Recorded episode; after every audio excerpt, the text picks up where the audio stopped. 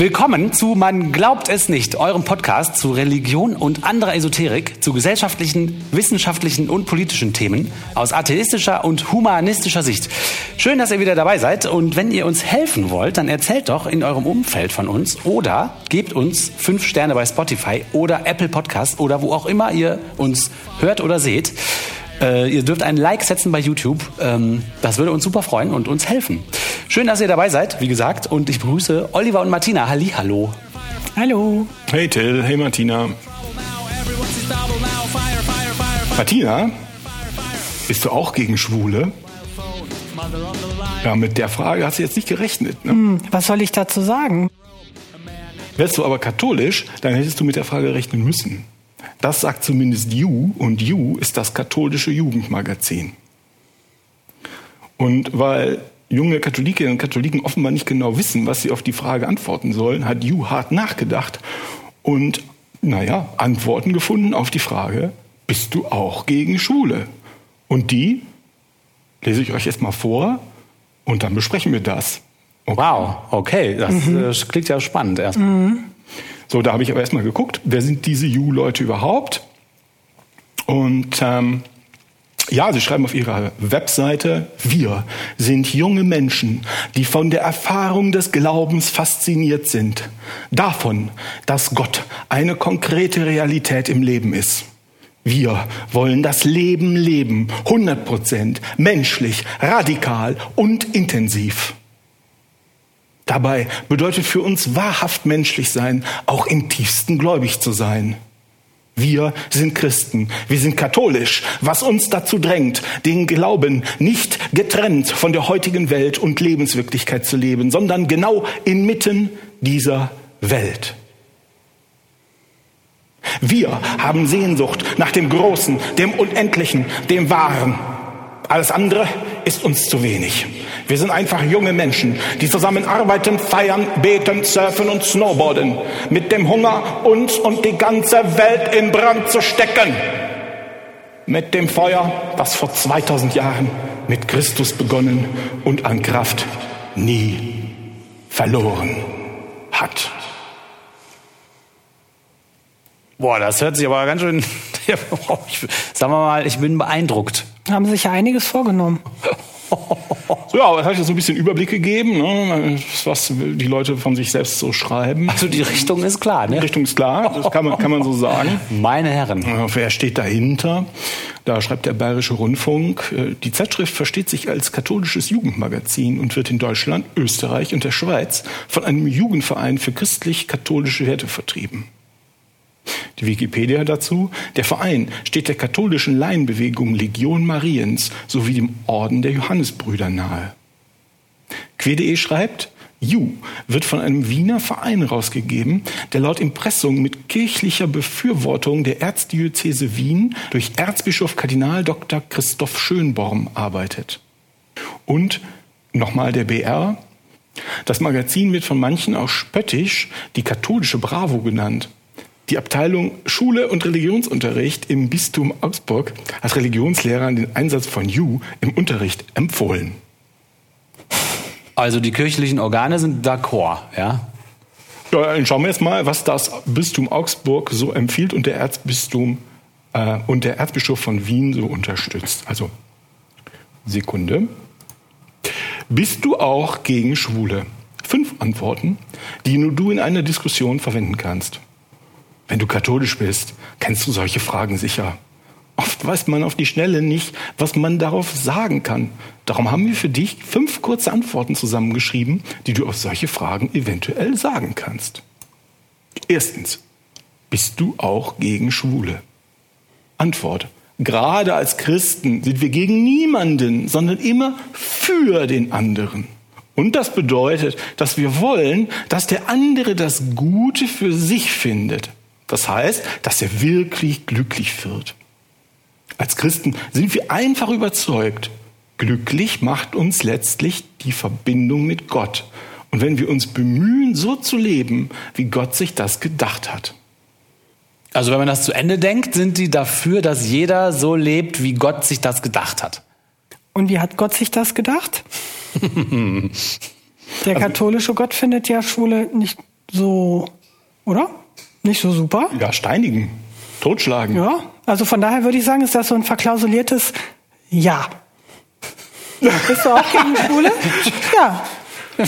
Oder nicht? So ein kleiner Umweg, aber Also ich habe das mal versucht, von Katholisch nach Deutsch zu übersetzen und bin auf Folgendes gekommen. Ihr könnt ihr mal hören, ob ihr meint, ich habe das fair übersetzt.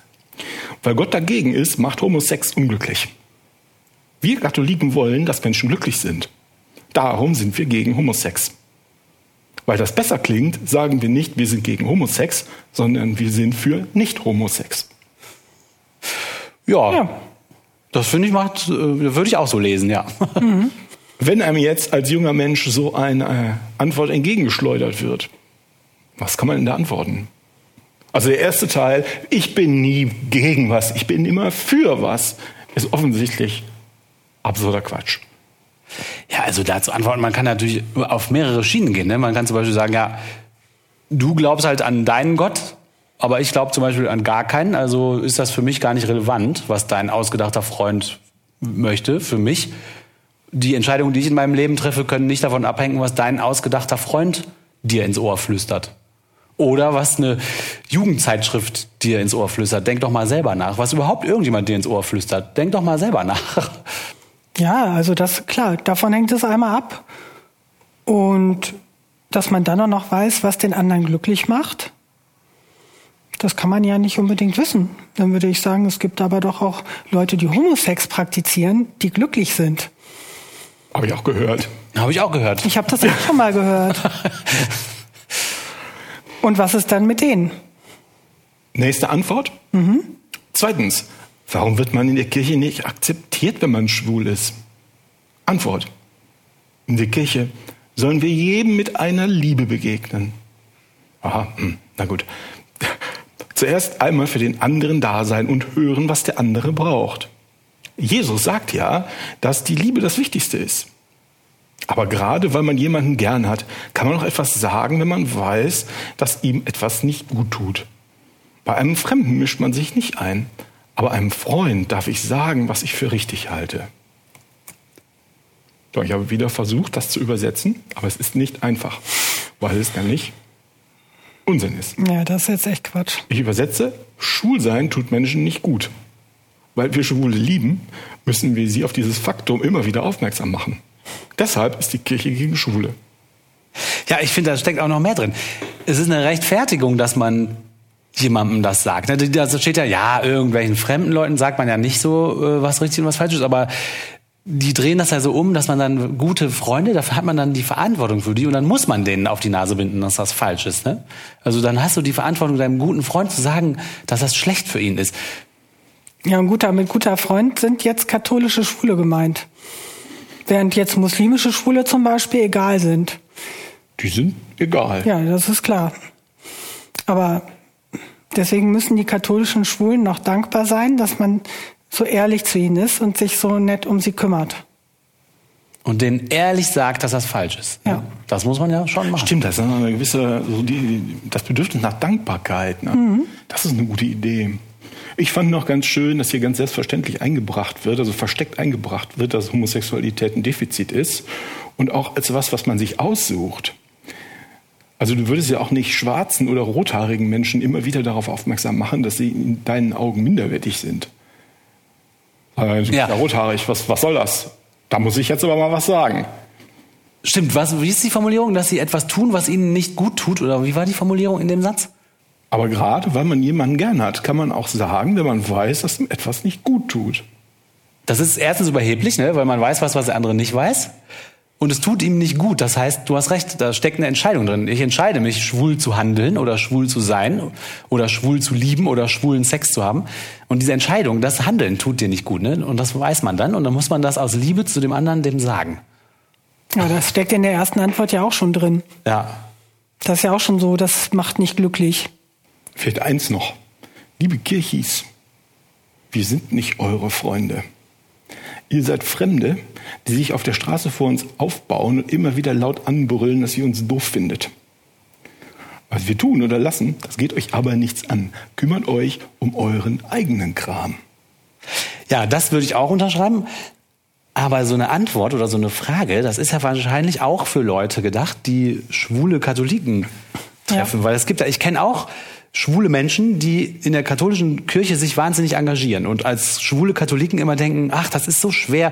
Und man denke nur an diese Out-in-Church-Kampagne, wo ja Homosexuelle in der katholischen Kirche gezeigt werden, die aber in der katholischen Kirche unbedingt bleiben wollen. Und äh, also das ist ja, das ist auch was, was ich selber gar nicht nachvollziehen kann. Aber die, die treffen dann ja aufeinander innerhalb dieser Kirchenumgebung. Ne? Ja. Also die sind damit auch gemeint. Die, die anderen, äh, weil dich lassen sie ja mehr oder weniger in Ruhe, außer an den Stellen, wo sich das unschön vermischt, Kirche und Staat und so weiter. Aber ansonsten bist du denen, glaube ich, ziemlich schnurzpiepe.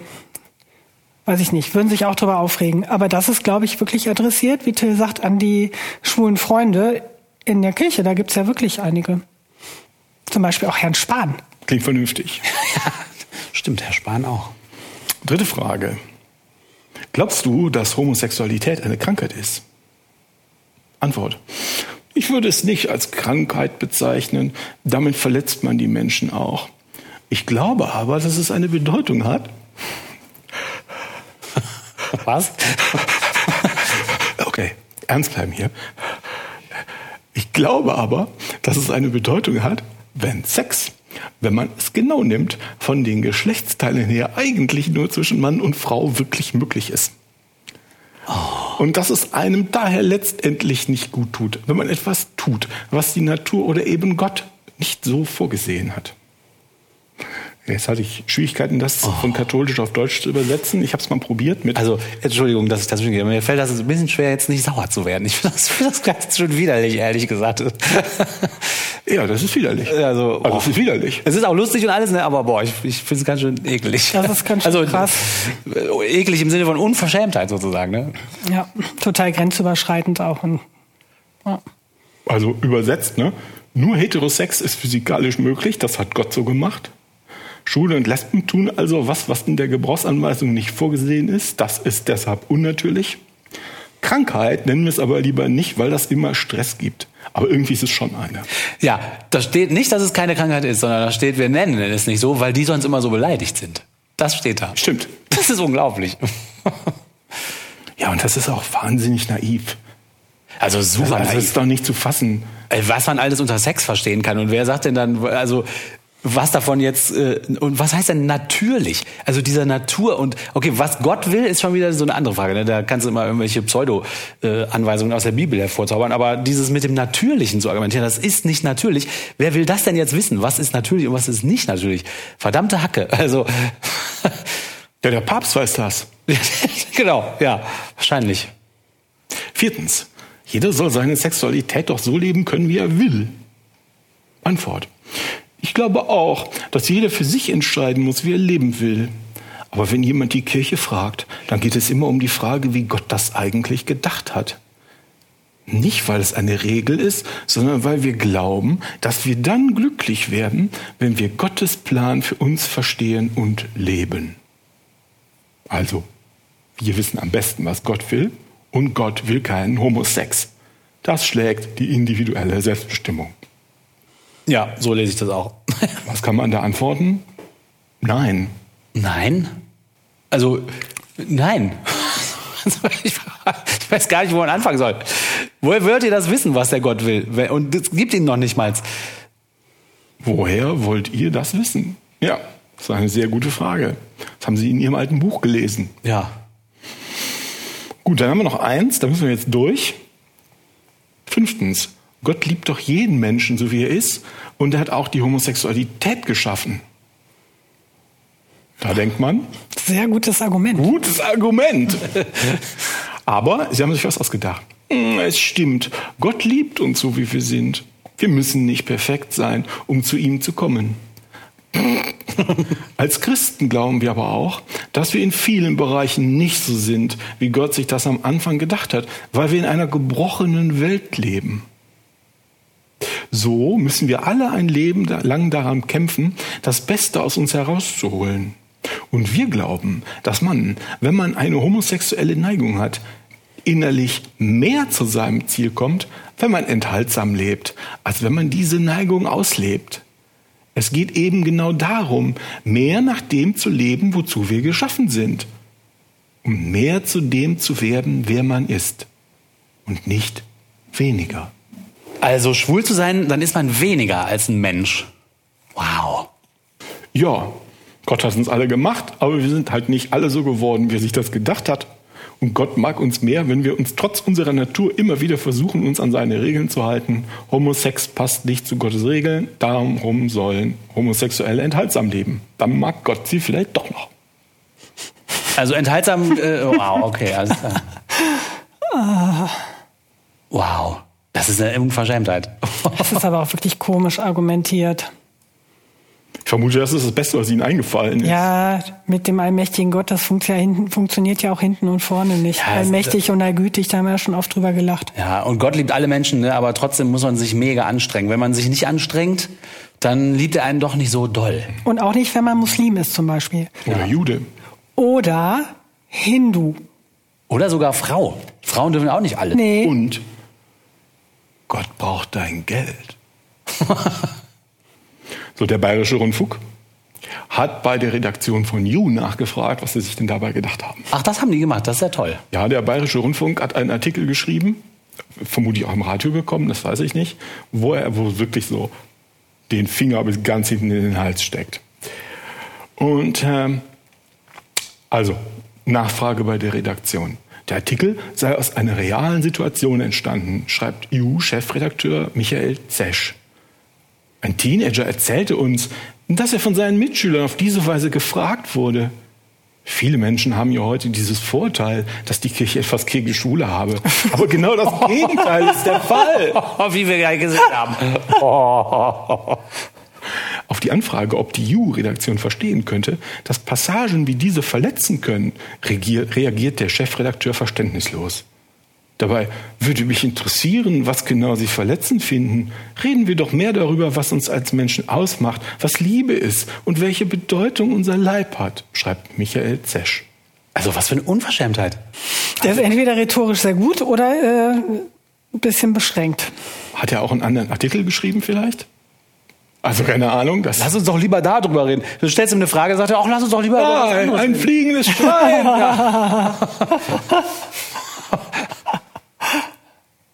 So, ihr könnt euch vorstellen, ich war begeistert und habe geguckt, worüber You denn noch so Artikel schreibt. Ja? Da sind zum Beispiel Artikel mit der Überschrift Mein Lieblingsheiliger Doppelpunkt, Johannes Paul II.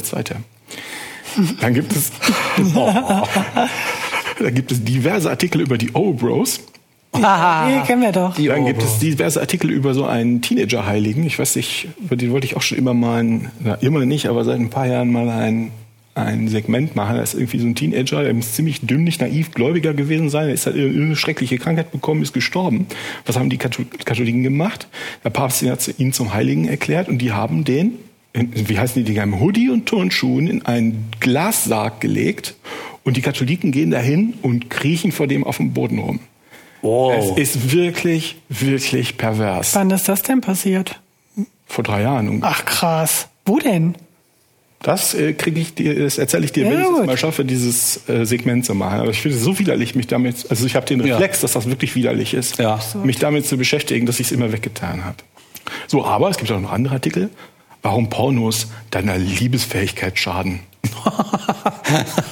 Cassidy, die in einer christlichen Familie aufwuchs, fing mit zwölf Jahren an, Pornos zu schauen.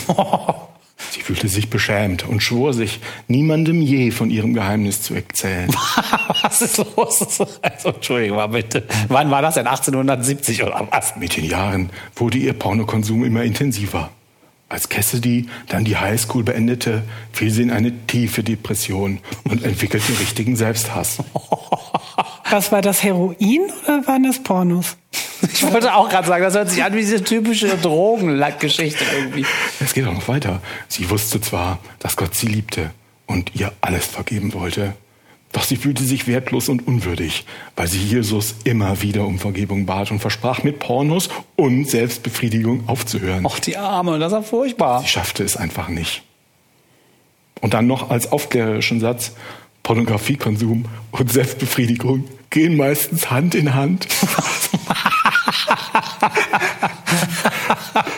Das ist ein geiler Satz, muss man sagen. Das ist jetzt der beste Satz den ich äh, gelesen habe, aber Da steckt die Weisheit. nicht, was sie meinten.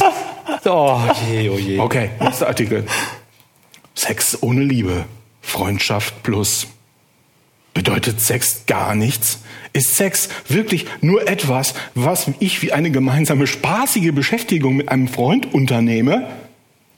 Als Frau habe ich immer irgendwie im Hinterkopf, dass vielleicht auch ein Kind entstehen könnte. Das kann übrigens auch passieren, wenn jemand verhütet. Und da brauche ich für Sex einfach den sicheren Rahmen, dass mein Partner mir treu bleibt und Verantwortung übernehmen möchte. Deshalb brauche ich für Sex letztlich den Ring am Finger. Weil das Kondom reißen kann, deshalb muss man heiraten, bevor man Sex hat. Das ist das einzige Argument. Da steckt ja auch noch irgendwie so drin, dass das Kondom, das hilft gar nichts. Ja, eben, ja. Pass auf. Schreiben die nur über so Sachen oder hast du jetzt nur so geile Sachen rausgesucht? Die schreiben nicht nur über so Sachen, aber die schreiben schon oft über solche Sachen. Zum Beispiel auch, das finde ich so ein bisschen gemein, muss mein Partner gläubig sein. Ich war selbst schon einmal mit jemandem zusammen, der meinen Glauben nicht wirklich geteilt hat. Leider ist unsere Beziehung in die Brüche gegangen, hauptsächlich aufgrund der Differenzen über den Glauben. Bevor man eine Beziehung mit jemandem eingeht, der nicht den eigenen Glauben teilt, sollte man sich auf jeden Fall einige wichtige Fragen stellen.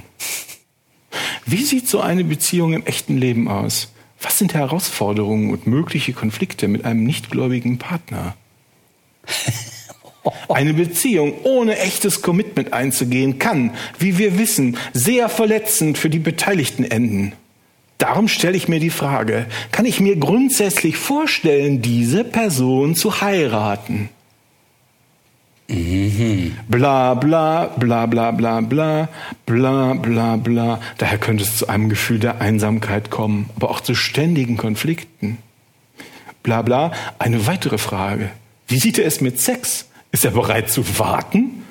Für einen nichtgläubigen Partner ist es oft nicht nachvollziehbar, warum man vor der Ehe nicht miteinander ins Bett gehen sollte. Ja, das stimmt.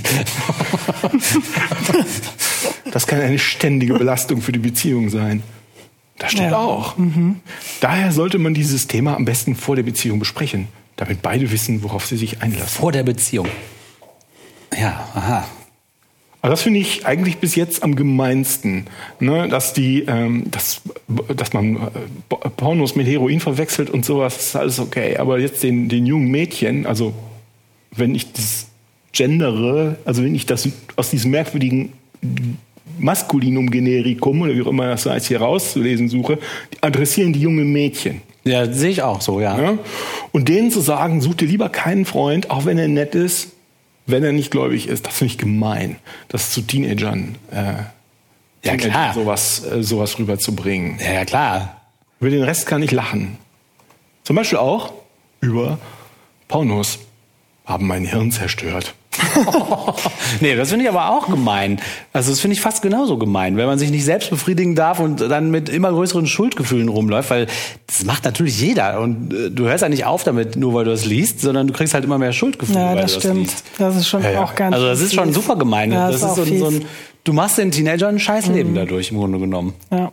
Ja, also 100 Prozent, klar, klar. Ja, ja, Das das erzähle ich euch jetzt trotzdem noch, wie das war, als Pornos mein Hirn zerstört haben. Der sympathische deutsche Popsänger aus dem Erzgebirge, Toni Kraus, ist während seiner Jugend mit Pornos in Berührung gekommen. Nein. in Berührung. Gescheiterte Beziehungen, Untreue, Affären, Schlaf- und Angststörungen und sogar eine Gesichtslähmung. Also Alles wegen dem wahr Pornokonsum? Eine Gesichtslähmung wegen des Pornokonsums? Ist wahrscheinlich nicht auszuschließen, auszuschließen, dass es der war. Das ist so wie, da kriegt man irgendwas im Rückenmark oder sowas wie, das ist. Was? Ja, Ob man wohl den Finger drauflegen kann, welcher Porno das war oder so eine, eher eine Summe der Das wäre Pornos? interessant. Er sagt jedenfalls, zwischen gescheiterten Beziehungen und falschen Entscheidungen verlor ich mich selbst. Gott veränderte mein Leben. So ist er heute als bekennender Christ überzeugt und sagt von sich selbst, ich bin frei von Pornografie. Boah, ey. Was die immer mit dem ganzen Sex äh, haben, ne? Das, Das ist Können klar. die nicht haben. Nein, aber das ist klar. Das ist ein Werkzeug. Wenn du die Leute, wenn du das schaffst, dass sie Schuldgefühle haben, hast du die in der Hand. Und zwar für was, was alle machen müssen. Ja, an ihrer intimsten und auch an ihrer intimsten Stelle, ne? Ganz genau, ganz genau. Schuldgefühle zu erzeugen, das ist, der, das ist das Hauptwerkzeug. Das ist der eine Kunstgriff, den die machen, glaube ich. Und Ja, je das ist die früher erste das Hälfte. anfängt Du erzeugst den Leuten Schuldgefühle und dann gehst du hin. und sagst denen, wie ist es Wir lösen. vergeben euch. Aber nur, wenn ihr das und das und Genau. das und das und nach unseren Regeln macht. Und je früher du das installierst in den Köpfen, desto schwerer sind die Schuldgefühle wegzukriegen. Vielleicht noch als Zusammenfassung, also katholische Organisationen haben offenbar gemerkt, dass ihnen für ihre Hasspredigten gegen Homosexuelle zunehmend Unverständnis entgegenschlägt, auch und gerade von jungen Leuten. Und darum haben sie sich für ihr Jugendmagazin fünf blitzgescheite Konter ausgedacht. Ja, was meint ihr denn? Diese fünf Argumente werden die kritische Jugendliche überzeugen können? Also ich finde äh, überhaupt die Idee, äh, Jugendlichen so Sachen vorzukauen, ja, also ähm, wenn die selber nicht wissen, was sie dann sagen sollen und dann sozusagen die Antworten schon fertig hinzulegen, das ist ja schon mal eher schwach. Also ähm, und es gibt sicherlich Jugendliche, die dann das antworten, das einfach wiederkäuen, aber deren Gegenüber wird das ja nie ernst nehmen. Wenn ich, wenn ich merke, dass mein Gegenüber einfach nur was wiederkäut, ähm, dann nehme ich das ja null mehr ernst. Also die armen Leute, die das dann tatsächlich als Antwort auftischen, die, die klingen das dann noch unglaubwürdiger als vorher schon, oder? Ja, aber man kann ja auch mit den Argumenten niemanden davon überzeugen, würde ich jetzt mal hoffen oder auch denken, dass Homosexualität was Schlechtes ist. Das dient ja auch ein bisschen der Rechtfertigung. So, warum geht denn die Kirche so mit Schwulen um? Und Lesben, dass man dann irgendwas rumschwurbelt, sodass es so aussieht, als wäre es gar nicht so schlimm. Aber die Argumente, dass Homosexualität ungesund ist oder schädlich oder man damit nicht glücklich ist, also in dem Moment, wo da ein schwuler Jugendliche vor denen steht, dann sagt er so, äh, äh, bin ich aber, ich bin jetzt auch nicht krank, was wollt ihr denn? Ja. Ne, Also das kann schon mal, würde ich sagen, gar nicht ziehen. Und die Rechtfertigung, dass die Kirche ja gar nicht so schlecht über die denkt oder mit denen umgeht, in dem Moment, wo man es übersetzt, sieht man es ja ganz deutlich dass sie sagen, das ist irgendwie eine Krankheit, das ist nicht richtig, man soll das lieber lassen. Und es ist physisch unmöglich. Na, unmöglich nicht, aber Also nicht- nicht, gut. Es ist nicht gut. Es ist einfach nicht gut. In dem Moment, wo sie den Artikel rausbringen, widerlegen sie das Argument, sie hätten gar nichts gegen Schwule. Weil wenn sie nichts gegen Schwule hätten, dann müssen sie so einen Artikel auch nicht rausbringen. Nein, sie haben ja was gegen Schwul. Das ist alles total, das ist doch wie, wie man oft, das äh, hatten wir doch schon oft dieses Geschwurbels. Ja. Das hast du doch auch äh, in den, bei den Zeitungsartikeln so oft gehabt. Dann schwurbeln die da so einen rum oder bei der Bibel oder was, da wird da ewig rumgeschwurbelt. Und was davon übrig bleibt, ist entweder Nonsens oder echt fies. Und ja, natürlich, also natürlich haben die was gegen Schwule, ist doch klar. Vielleicht ja nicht mehr alle, aber alle, die dem Papst dann noch mal noch äh, zugehörig sind, äh, vol folgsam äh, hinter dem herlaufen, äh, schon. Und das ist ja auch eher die radikalere Seite. Ne? Also das finde ich jetzt schon krass. Das sind ja schon recht radikale Christen, äh, Katholiken. Zumindest Würde ich jetzt sie mal sich sagen. Mühe, für ihr Glauben so ein Heft aufzulegen. Ja. Da muss man ja auch wollen. Und du hast vorgelesen, wo die über sich selber schreiben. Einer der ersten Sätze, ich erinnere mich, stand, wir sind radikal. Und das und das und das und das und das. Ja. Aber da haben sie selber von sich radikal gesagt. Also, ja. Also für die Katholiken sind, ist doch katholisch, ne? Das sind ja, das ist ja eher schädlich, ne? Also mit solchen äh, Heinis da, ne? Da ist ja jeder, der irgendwie äh, versöhnlicher ist, ja eigentlich gefährlicher, weil man da ja noch äh, jemanden vielleicht eher davon überzeugen kann, dass das vielleicht doch eine ganz gute Sache ist, weil man da schön in der Gemeinschaft was macht und so. Aber das entlarvt sich ja komplett als äh, ganz klare Schulenfeindlichkeit. Auf die Oder? sie früher stolz waren, aber jetzt irgendwie nicht mehr, weil sie damit nicht mehr ankommen. Ja. Ich glaube eher, die wollen da nicht anecken. Das ist doch eher das. Die sagen es ja immer noch, aber irgendwie wird das so verklausuliert, dass der andere dann sagt so, ach ja, ach so, hm, habe ich jetzt auch die Hälfte nicht verstanden? Ja, ja. Irgendwie Ja, so. genau. So, das, das ist ein guter Punkt. So, ja, ja, irgendwie wird das schon stimmen. Da kann ich weiter dahin gehen. Kann ich weiter in die Kirche laufen. So kann ich weiter dahin gehen oder ich lasse die halt, sonst äh, wird da ja äh, stärker gegen argumentiert. Ne? Also viele der jungen Leute sind doch sehr da sehr aktiv und auch sehr politisch und so. Und wenn dann einer kommt und sagt, ich finde äh, Schwule äh, krank oder was sie da geschrieben haben, ne? krank, oh, das sagen wir lieber nicht, aber auf jeden Fall ist das nicht richtig, äh, lieber nicht machen. Da kriegen die doch ordentlich Gegenwind und das soll, glaube ich, da auch verhindert werden, ne? dass da einer steht, so, äh, Ja, ich finde Schwule blöd. Und eine Sache noch, das ist euch bestimmt aufgefallen. Ich habe jetzt ja ganz oft Homosex gesagt. Das habe ich natürlich mit Absicht gemacht. Viele Christen sind ja der Meinung, dass man durch Reden über Homosexualität selbst homosexuell wird und durch Reden über Transsexualität transsexuell. Deshalb darf man ja zum Beispiel in christlichen Schulen über sowas nicht reden. Und liebe heterosexuelle Hörerinnen und Hörer, ihr könnt ja mal schauen, wenn ihr morgen früh wach werdet, ob ihr dann plötzlich absonderliche Ideen habt.